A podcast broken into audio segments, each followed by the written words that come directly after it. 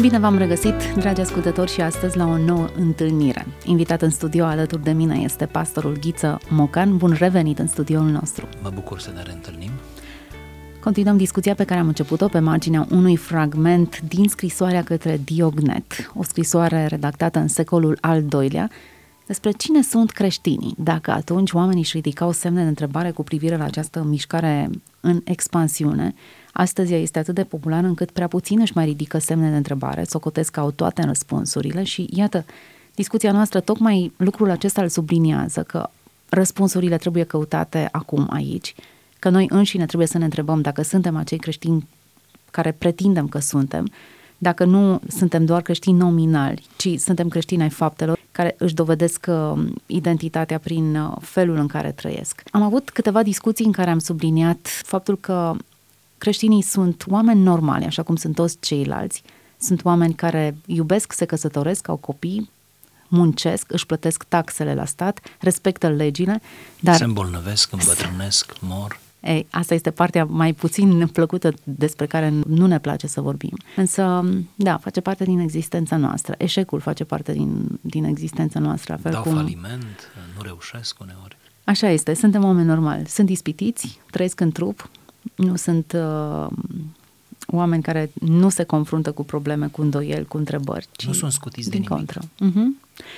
Ei, în această scrisoare frumoasă și cred că ar trebui să recitim pentru cei care au ratat celelalte episoade, poate le dăm în reluare pentru cei care le-au ratat, ar trebui să recitim acest uh, scurt paragraf și să ne oprim astăzi asupra câtorva elemente din această scrisoare.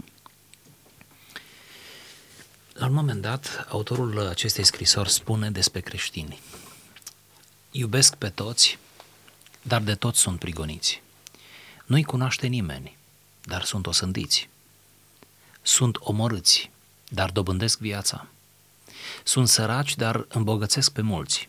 Sunt lipsiți de toate, dar în toate au de prisos. Sunt înjosiți, dar sunt slăviți în aceste înjosiri. Sunt huliți, dar sunt îndreptățiți. Sunt ocărâți, dar binecuvintează. Sunt insultați, dar cinstesc. Fac bine, dar sunt pedepsiți ca răi. Sunt pedepsiți, dar se bucură ca și cum li s-ar da viață. Iudeii le poartă război ca unora de alt neam, elinii îi prigonesc, dar cei care îi urăsc nu pot spune pricina dușmăniei lor. Frumos, e aproape poezie în această scrisoare. Apropo, cine era acest Diognet? Se pare că acest Diognet era tutorele împăratului roman Marc Aureliu, care împărat a fost unul dintre cei mai uh, înțelepți. Să ne aducem aminte pentru iubitorii de istorie că Marc Aureliu sau Marcus Aurelius a lăsat în urma lui câteva scrieri extrem de înțelepte și de atrăgătoare chiar și astăzi. Opera lui este bine cotată și astăzi printre uh, cărțile de uh, gândire și de viață și aproape devoționale. Iar uh, faptul acesta că Marc Aureliu a fost totuși un împărat uh, diferit de ceilalți se datorează și oamenilor pe care i-a avut în preajmă. Se pare că acest Diognet a fost uh, mentorul lui, tutorele lui, cel care l-a crescut un tutore pe vremea aceea, epocă în care nu exista școală, cum există acum, ca și clădire, instituție, cu toate cele. Însemna că de mic îl lua un mentor, un tutore, și îl învăța literele, cifrele, matematică română, um, îl învăța muzică, îl învăța cam de toate. Îi oferea, de fapt, educația formală și informală. Se ocupa de asemenea de caracterul lui, de obicei uh, uh, acești uh, mentori da, în viața marilor oameni, dar marilor oameni când au fost ei mici încă, este foarte apreciată și foarte multe deprinderi da? Aș mai da un exemplu aici doar pentru, uh, pentru frumusețea dialogului. Uh, de exemplu, Nero, despre care noi știm atâtea lucruri macabre și, într-adevăr, Nero a fost inuman la un moment dat și a fost de o răutate și de o imoralitate greu de explicat în cuvinte. Primii cinci ani ai domniei lui Nero au fost ani stabili, au fost singuri ani normali din domnia lui. Dar știți de ce? Pentru că în acei cinci ani l-a avut ca mentor pe învățatul și înțeleptul Seneca. Și toți pun, seama, pun acea normalitate pe seama existenței în preajma lui Nero, a lui Seneca. Deci, Diognet se prea poate să fi fost, iată, tutorele, pedagogul uh, împăratului uh, Marc Aureliu, un om al timpului său, un om deschis la minte. Creștin? Un om, un om care nu era creștin, sau nu știm, poate a devenit după aceea. Era prea, prea ad, mare admirator al creștinilor ca să nu fie. Da, dar un, un om care, chiar dacă nu era creștin, nu, nu știm exact dacă era sau nu. A surprins esența. Da. Lecturând această scrisoare ne dăm seama că a surprins esența. E imposibil e. să contemplezi ceva atât de mult și să nu devii ca sigur, acel lucru pe sigur. care îl admiri. Dar în orice caz era un sincer căutător și un om interesat și până la urmă sinceritatea este o mare binecuvântare, pe ea Dumnezeu clădește, uh, sigur cu acordul nostru, o viață spirituală uh, frumoasă. Sună aproape concluziv această, această afirmație. Dar nici vorbă să ne fie apropiat de concluzie. Avem încă un, um, un paragraf important de dezbătut. Cel puțin uitându-ne peste acest text, ne dăm seama că um, se suprapune pe undeva cu predica de pe munte, legată de prigonirea creștinilor. Un adevăr imposibil de explicat, să te bucuri atunci când ești persecutat, când treci prin suferințe, e ilogic, imposibil de explicat și nu se poate justifica decât prin bucuria pe care o poate da credința. Să precizăm că mișcarea creștină, în momentul în care ea s-a născut potrivit cărții Faptele Apostolilor, care prezintă primii 30 de ani de creștinism, Cartea Faptele Apostolilor acoperă cronologic 30 de ani, 3 decenii, încă de la începuturi, creștinismul a fost marcat de prigonire. De aceea putem spune, pe bună dreptate, că prigoana se naște odată cu creștinismul că anticreștinismul se naște odată cu creștinismul, așa cum anticomunismul se naște odată cu comunismul, așa cum antinazismul se naște odată cu nazismul și orice alte uh, uh, lucruri de felul acesta, concepte, am putea să adăugăm. Uh, prin urmare, prigoana este recurentă în creștinism și apare încă de la începuturi și știu că nu sună prea bine, dar de dragul realismului, să spunem că ea va ține până la sfârșitul istoriei, până la revenirea lui Hristos. Este ca un apendice, ca un accesoriu, ca un barometru aproape al mișcării creștine. Atâta vreme cât va exista creștinism autentic, ori noi credem că va exista, pentru că Dumnezeu există și pentru că Hristos e capul bisericii, atâta vreme cât creștinismul autentic va continua să existe, o prigoană continuă, constantă, care își schimbă doar formele și procedeele, va continua să existe. Imaginați-vă că uh, una dintre organizațiile non-guvernamentale de astăzi care se ocupă cu studiul persecuției se numește Porți Deschise. Această organizație mondială, foarte respectabilă și care ne oferă studii interesante, uh, spuneau la începutul acestui an că noi creștinii, care reprezentăm o uh, uh, minoritate religioasă, nu? sau suntem o, o parte din, din atâtea religii, una dintre atâtea religii ale lumii, e bine, creștinii sunt cei mai persecutați uh, din lume, din punct de vedere religios. Deci este religia cea mai persecutată din lume. Anul trecut, adică în 2014, spune că aproape 4500 de creștini au fost uciși în lumea întreagă și asta pentru care există evidențe, dovezi, plus că se bănuiește că au fost mai mulți, nu? Care n-au ajuns în aceste statistici. Asta înseamnă dublu față de anul 2013 și țineți-vă bine, de patru ori mai mult decât în anul 2012. Deci o creștere, am putea zice, exponențială a prigoanei. Cei mai mulți creștini ca zonă de pe glob au fost omorâți în ultimii ani în Nigeria, aproape 2500 din cei 4500 de patru ori mai mulți decât în 2013. Alte țări aflate în, în topul acestor orori da? sunt Kenya, Egipt și Siria. Unul dintre ultimele masacre a avut loc în la o universitate din Kenya, după cum știm, unde studenții au fost împărțiți de jihadiști în musulmani și creștini și cei din urmă creștini au fost uciși cu sânge rece. Sigur, principalul factor al represiunii la ora actuală este fundamentalismul islamic. Asta nu mai e o noutate, ci este obiectul unor analize de tot felul. Dar, lăsând la o parte detaliile, aș vrea să observăm că indiferent care au fost persec- persecutorii, cum s-au numit ei, ce metode au aplicat ei, uh, ei n-au lipsit niciodată din istoria creștinismului. Și creștinismul se definește într-un mod indirect uneori, tocmai prin prigoana la care se expune. Lumea civilizată se confruntă cu o persecuție sau e doar apanajul societăților uh, musulmane, islamice? Nu. Hai să nu fim reducționiști. Hai să nu vedem uh, tot răul în islam. Deși o bună parte din prigoană de acolo vine și imaginile terifiante care circulă pe internet nu, de câțiva ani încoace uh, dovedesc cu prisosință lucrul acesta. Dar uh, să nu uităm că prigoana este de multe feluri. Să nu uităm că există o prigoană în sânul creștinismului și un fel de detestare a creștinismului în spații creștine. Să nu uităm că în așa fel sunt ticluite legile, inclusiv cele europene, sau îmi vine să spun în primul rând cele europene, deci ale spațiilor civilizate ale lumii, încât creștinismul să devină ceva privat, ceva legat de inimă, de familie, un fel de moștenire familială și totul să se restrângă la, această, la acest creștinism de de cameră, de colțișor al tău. De... Iar tot ce este în afară, priviți vă rog la legile care vin peste noi, tot ce este public, tot ce este în spațiu deschis, tot ce înseamnă proclamare, mărturie, înscris în, prin vorbă, prin faptă, prin acțiuni, prin voluntariat. Tot ce înseamnă mărturia creștinismului uh, se numește mai nou prozelitism.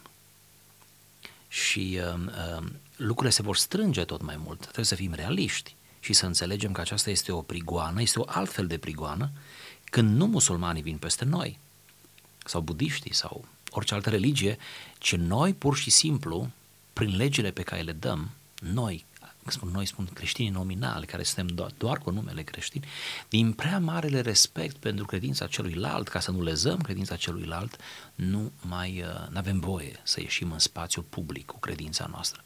Deci credința creștină devine încet încet în lumea civilizată ceva atât de privat, atât de uh, încorsetat în propriile tale trăiri devoționale despre care nici n-ai voie să vorbești sau dacă vorbești, să precizezi că sunt ale tale și că nu reprezintă în niciun caz o rețetă sau o recomandare pentru altcineva. Să ne întoarcem la scrisoarea lui Diognet, care îi amintea pe creștinii persecutați, folosind câteva ipostaze interesante. Cei care își pierd viața o dobândesc, îl citează pe Mântuitorul de aia, îl suspectez că este creștin, prea, prea se duce exact la țintă. Sunt îndreptățiți atunci când sunt înjosiți sau huliți. E o serie de contraste aici. Exact. Spune că iubesc pe toți, dar de toți sunt prigoniți. Își răsfrâng iubire hristică față de toți semenii lor, contemporanii lor. Sunt samariteni miloși. Își iubesc vrăjmașii, da. un lucru specific creștinilor, nu mai este da. regăsit în nicio altă religie. Tertulian spune asta atât de bine, sper să redau bine citatul, el zicea, ați iubi prietenii este al tuturor, ați iubi dușmanii este numai al creștinilor. Bine punctat. Iubesc pe toți și li se întoarce iubirea aceasta sau răz, rezultatul, ca la când, când joci uh, tenis cu peretele, nu? Lovești mingea de perete și peretele ți-o trimite înapoi. Li se întoarce înapoi sub formă de prigoană. Apoi sunt săraci, dar îmbogățesc pe mulți. Îmi place să cred că autorul scrisorii către Diognet nu a valorizat mai mult decât e cazul sărăcia. Pentru că, mă grăbesc să spun, sărăcia în sine nu este o virtute, ci poate fi numai prilej de necaz, de durere, de suferință și de neînțelegeri cu soția. Când nu ai nici din aia, nici din cealaltă, când toate se termină, toate lipsesc, când nimic nu funcționează. Sărăcia în sine nu este o virtute, cum bogăția în sine nu este un păcat, ci lăcomia de avere, ci atitudinea pe care o nutrim noi față de bogăție sau de sărăcie. Deci când spune săraci, dar îmbogățesc pe mulți, nu face decât să constate că majoritatea creștinilor în acea epocă uh, erau oameni de o condiție modestă din punct de vedere social și sunt săraci. Uh, au puține lucruri, dar zice că îmbogățesc pe mulți. Pe cum poate un sărac să îmbogățească pe, mult, pe mulți, pe altul, decât dacă recurge la o altfel de bogăție, decât dacă posedă altfel de daruri. Și atunci aici este de fapt un joc între cele două planuri, planul material și planul spiritual. În plan material, spune autorul acestei scrisori, ei, creștinii, sunt săraci. În plan spiritual sunt bogați și ei îmbogățesc lumea altfel decât cu bunuri materiale, cu bani. Apoi spune că sunt lipsiți de toate în aceeași notă, dar în toate au de prisos, adică au din belșug. Apoi sunt înjosiți, dar sunt slăviți în acele înjosiri.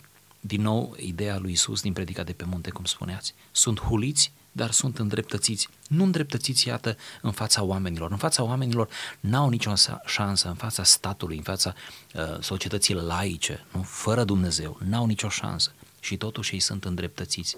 Acea îndreptățire interioară, mă gândesc, a vameșului din pilda lui Isus, acea îndreptățire a atâtor păcătoși iertați de Dumnezeu de-a lungul istoriei. Care... Poate și, în același timp, sunt îndreptățiți în fața unui alt for. Dacă din punct de vedere al societății erau huliți, înjosiți, ei erau justificați după un alt criteriu de apreciere. Pentru că ei se raportau la un for superior și ultimativ, care este judecata lui Dumnezeu. Sunt ocărâți, asta îmi place iarăși mult, sunt ocărâți, dar binecuvintează. Răspund întotdeauna altfel de cum primesc. Sunt insultați, dar cinstesc. Ce demnitate! Să ne întoarcem la bogăție. Mi s-a părut acolo un aspect interesant. L-aș suprapune cu corintenii care, în sărăcia lor luce, au fost un prilej de binecuvântare. O altă latură pe care o poate surprinde. Cineva spunea că bogat e nu cine are mult, ci cine are destul. Sigur. Și poate că și aici surprinde o atitudine pe care o aveau creștinii secolului II vis-a-vis de posesiunile materiale. Să nu uităm că erau la o distanță doar de câteva decenii de perioada aceea apostolică în care și-au vândut averile. Să nu uităm că creștinii despre care vorbim noi acum în secolul II erau copii acelor uh, creștini care uh, și-au vândut averile și care puteau să povestească probabil cum tata și mama ne-au lăsat fără casă și fără pământuri, pentru că au dus banii la picioarele apostolilor și atunci, uh, sigur că este un ecou aici, nu? Al atitudinii uh, față de, uh, de bogăție, o atitudine corectă față de bogăție. Sau să nu te valorizezi prin ceea ce ai. Pentru că nu este mai om mai sărac pe lumea asta decât acela care se valorizează prin posesiunile lui. Dacă mașina pe care o ai te reprezintă și dacă doar mașina te reprezintă, știu că tot ce avem ne reprezintă, hainele care le punem pe noi spun ceva despre noi, știu, bunurile în general, obiectele au o putere de atracție pe care nu avem voie să o subestimăm.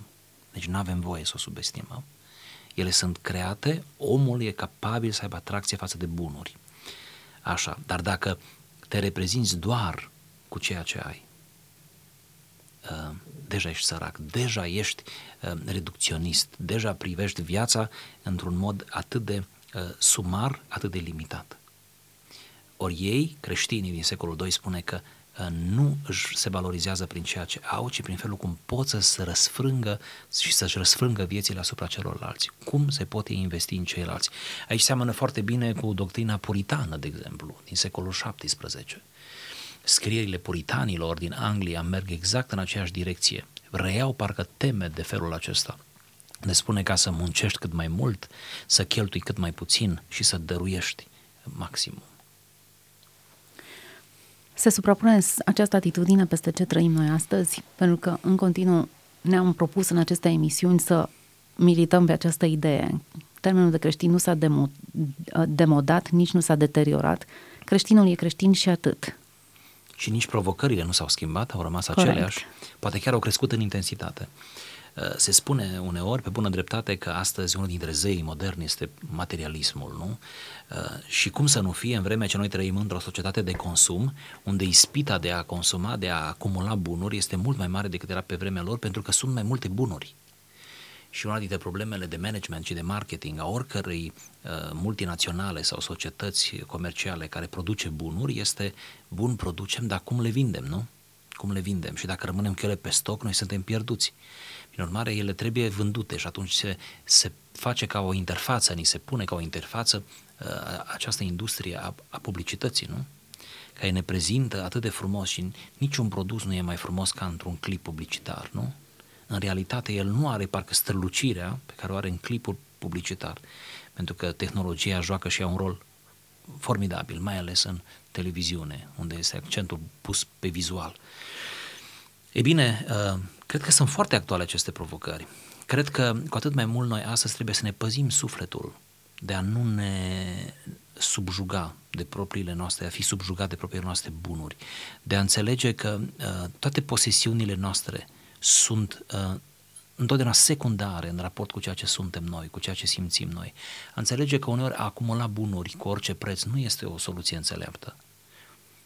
Există oameni care acumulează bunuri cu orice preț și plătesc, uneori plătesc la modul penal lucrul acesta, nu? Prin, prin pedepse care le aplică uh, justiția sau alții care plătesc cu sănătate sau cu, nu știu, ruperea relațiilor.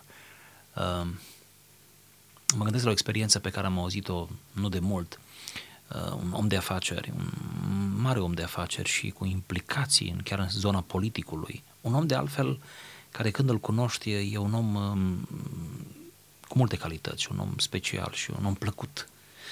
Mi-a fost dat să-l cunosc și îmi spunea, printre altele, povestindu-mi despre viața lui, el acum trece printr-un impas. Și îmi spunea, când am ajuns în impasul respectiv și mi-l descria, mi-am dat seama că, wow, am cam uitat de familie, de soție, de copii. Copiii sunt încă minori. Uh, mi-am făcut datoria foarte la limită față de ei. Și am luat o decizie într-o zi să mă duc acasă și în drum spre casă să iau flori, nu că nu mai luase flori, să nu înțelegem. Iau flori, uh, am anunțat acasă să fie copii acasă, să nu fie nicăieri, m-am asigurat că sunt acasă, că vor fi acasă în seara aceea, că vreau să servim masa acasă, că nu mai mănânc în oraș, că vreau să mănânc acasă cu ei. Uh, am adus eu desertul, am venit cu brațele pline, am venit cu cadouri pentru copii. El nu fusese plecat nicăieri, numai a, așa s-a întâmplat într-o zi. Uh, bun, și ne-am așezat la masă și mi-am dorit să fie așa de frumos momentul acela. Și mi-am dat seama cu durere că eu mă înstrăinasem de familie. Nu pentru că s-a întâmplat ceva, mă înțelegeți? Ci pentru că eram atât de prins să, să mă depășesc pe mine, nu? Și să depășim condiția și să fie tot mai, mai mult, mai bine, mai... Am atât de preocupat de imaginea mea și de uh, bătălia aceasta cu, cu lumea, cu criza mondială, cu viața, până la urmă. Și mi-am dat seama că suntem niște străini. Uh, mai ales la copii am văzut asta.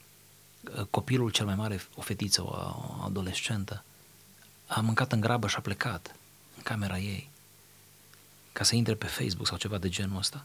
Și am zis, hei, rămâi. Uh, și a zis, mă întorc imediat, nu s-a mai întors la masă. Băiețelul a pus mâna pe unul dintre telefoanele de pe masă sau de undeva. A început să se joace în timp ce eu povesteam. Soția mea era destul de apatică de toată atmosfera aceea. Am deschis această situație pentru că e o poveste clasică, nu? Care se poate întâmpla oricui. Prea mult alergăm după bunuri și pierdem oamenii din jur, pierdem relațiile, nu mai avem timp de ceilalți și am vrea să ne întoarcem și am vrea ca prin minune, la o pocnitură de deget, tot să reacționeze uh, frumos, să reacționeze perfect și ei nu reacționează, pentru că n-au cum asta se cultivă în timp. N-au cum să se bucure. Deci ce este mai important? Relațiile, nu bunurile. Ce este mai important? Starea inimii, nu starea trupului sau a contului sau a posesiunilor sau a mașinii sau a casei sau, da. Nu e corect ca pentru un lucru material, oricât ar fi el de necesar și de în grafic, să strici relații, să te cerți cu cei dragi. Nu e corect, nu e corect. Mai bine pierzi lucrul acela sau amâi lucrul acela, dar nu strici relațiile. Cum am ajuns în această sferă a relațiilor, pornind de la bogății. și interesant cum aceste bunuri materiale pot modifica, pot altera relații care sunt semnificative pentru noi. Pentru că bunurile și obiectele exercită o fascinație intrinsecă și pentru că omul este fascinat de ele. A vrut doar să repet asta.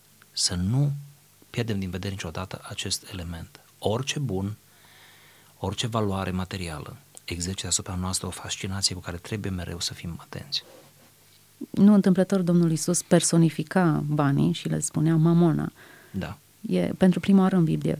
De fapt, nu știu să mai fie repetat uh, acel Ceea ce arată că termen. avem un anumit tip de relație chiar și cu bunurile o relație care ne subjugă. Și să nu uităm contextul în care a fost scrisă această afirmație. E șocant și surprinzător. Erau niște clase atât de bine definite, săraci și bogați și un comportament atât de clar delimitat între cele două pături. Nu exista da. Confuzie sau... Fără putință de evadare dintr-un spațiu în altul. Exact, cum asta. sunt castele pentru indieni, da. undeva pe acolo. Um, această contradicție și această, acest paradox e, e perpetuat pe parcursul următoarelor afirmații, în, în ipostaze în care um, creștinii binecuvântează, fac bine, răspund cu bine răului. Dar ultima afirmație mi se pare cea mai surprinzătoare dintre toate, faptul că chiar iudeii și grecii se pot uni în ura lor față de creștini, o ură pe care nu o pot justifica niciun fel. Am putea spune că anumite categorii nu sunt acceptate pentru că și dăm o listă de um, elemente care justifică antipatia celorlalți față de el, dar creștinii în contextul acesta nu pot fi dușmăniți, nu pot fi etichetați cu ceva. Foarte interesant. Adică totul se întâmplă fără pricină, vrea să spun autorul. Nu pot spune pricina dușmăniei lor. Aș vrea un pic să, să-i luăm pe rând. Iudeii și elinii. Depotrivă aici sunt două lumi. Două lumi care mereu au fost la marginea lumii creștine, să spunem așa. Mereu creștinismul, mai ales la începuturile lui, a fost prins ca într-o menghină între două lumi. Lumea iude- iudaică, evrei, solul în care s-a născut creștinismul, să nu uităm că Isus a fost evreu, prin urmare, uh, uh, lumea aceasta care, într-un fel, asigura relația cu trecutul și care ar fi trebuit să dea o anumită validitate mișcării creștine, dar care lume, iudaismul, care înseamnă lume, de fapt, o religie puternică, da? și care este, din punct de vedere cronologic, înaintea creștinismului normal, așa, să vă imaginați că iudaismul a respins acest copil la, la copilul acesta și-a întins într-un fel brațele, nu? Spre iudaism, fiind în mediul iudaic, da? născându-se acolo. Și a fost repudiat copilul. Probabil că îmi vine să spun că din punctul ăsta de vedere a fost un fel de avorton, nu? un copil nedorit, un copil care se naște și ne face numai necazuri, numai probleme, ne împiedică din mersul nostru istoric. Asta din perspectiva iudeilor. Iudei zice că le poartă război ca unora din alt neam. Iar elinii, pe cealaltă parte, grecii, romanii, păgânii, să zicem așa, nu? Cei care aveau alte religii, cum ar fi a zeului Mitra, a zeului Ra, religii puternice în epocă, elinii prigonesc și ei, da? Și acuză și ei și pentru faptul că nu înțeleg, de fapt, păgânii în raport cu creștinismul, mai ales în primele secole, au, au fost mișcări paralele într-un fel. Hai că la iudaism mai înțelegem animozitățile, dar dincoace sunt efectiv prigoane și motive uh, de traseu pe care ei le, le, le, le foloseau. Și atunci îi acuzau de tot felul de lucruri de imorale, cum știm, îi acuzau de canibalism, pentru că spuneau că mănâncă trupul Domnului și beau sângele Domnului de la Euharistie, de la cina Domnului. Îi acuzau de incest. Nu. Sunt acuzații grele care s-au pus asupra creștinilor. Ei, creștinii care se luptau să fie tocmai un exemplu și un monument de, de moralitate, nu? Ei erau acuzați de lucruri absolut abominabile. Uh, deci, iată, menghina aceasta uh, reiese de aici. Această menghină în care era prinsă uh, mișcarea creștină. Mă gândesc că s-au schimbat un pic parametrii, s-au schimbat un pic personajele, dar creștinismul este în continuare într-o menghină.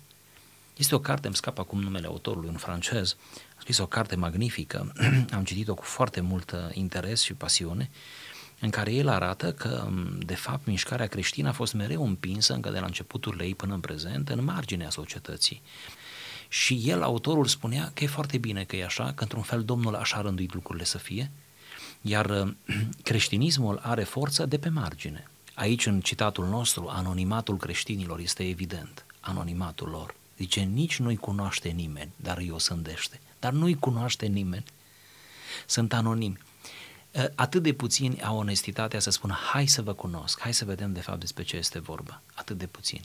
Curenți importanți de gândire și de, de valori. Dacă ar fi să mutăm pe terenul nostru, care ar fi religiile mari ale lumii cu care ne confruntăm noi acum?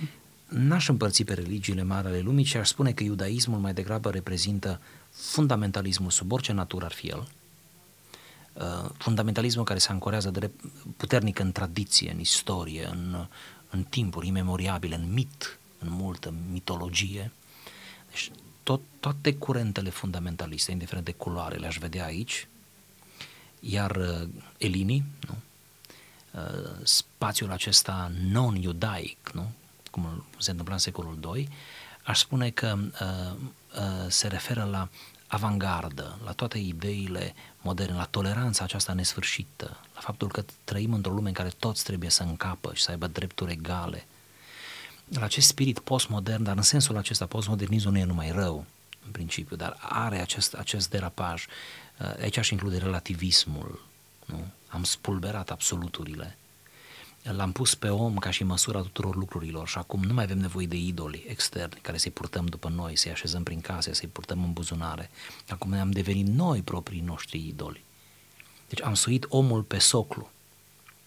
L-am pus pe piedestal și ne minunăm noi de noi, narcisism de fapt, cam despre asta e, ar fi vorba. Ne uităm la noi și ne tot mirăm toată viața ce minunați suntem noi. Vorba lui Eminescu și ne credem minunați. Deci, cam aș spune că sunt două tendințe, nu? Una fundamentalistă și una modernistă, dar modernistă în sensul acela cel mai nociv cu putință.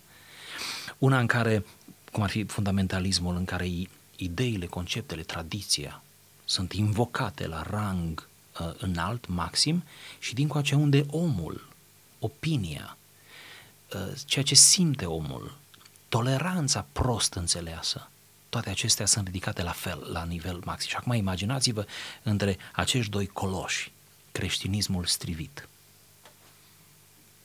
Exact așa mi-am și imaginat.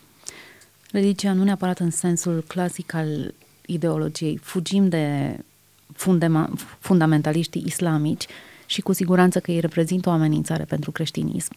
Însă nu doar ei pot reprezenta un pericol sau un sistem opresiv pentru creștini, ci... Gândiți-vă că fundamentalismul creștin, în sensul extrem mă refer acum, reprezintă un pericol la fel de mare și e din interior în raport cu creștinismul autentic. Exact.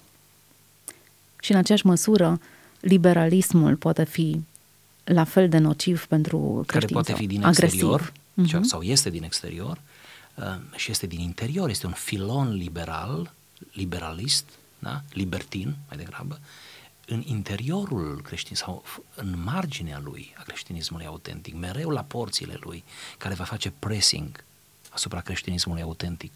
Deci imaginea unui creștinism autentic strivit, prinsă în această tensiune, este cât se poate de reală, dar n-aș vrea să fie descurajantă. În fond, numai sub această presiune, creștinismul poate să ofere ceea ce are de oferit lumii. Astăzi ne oprim aici. Parcă de-abia am început, nu-i așa?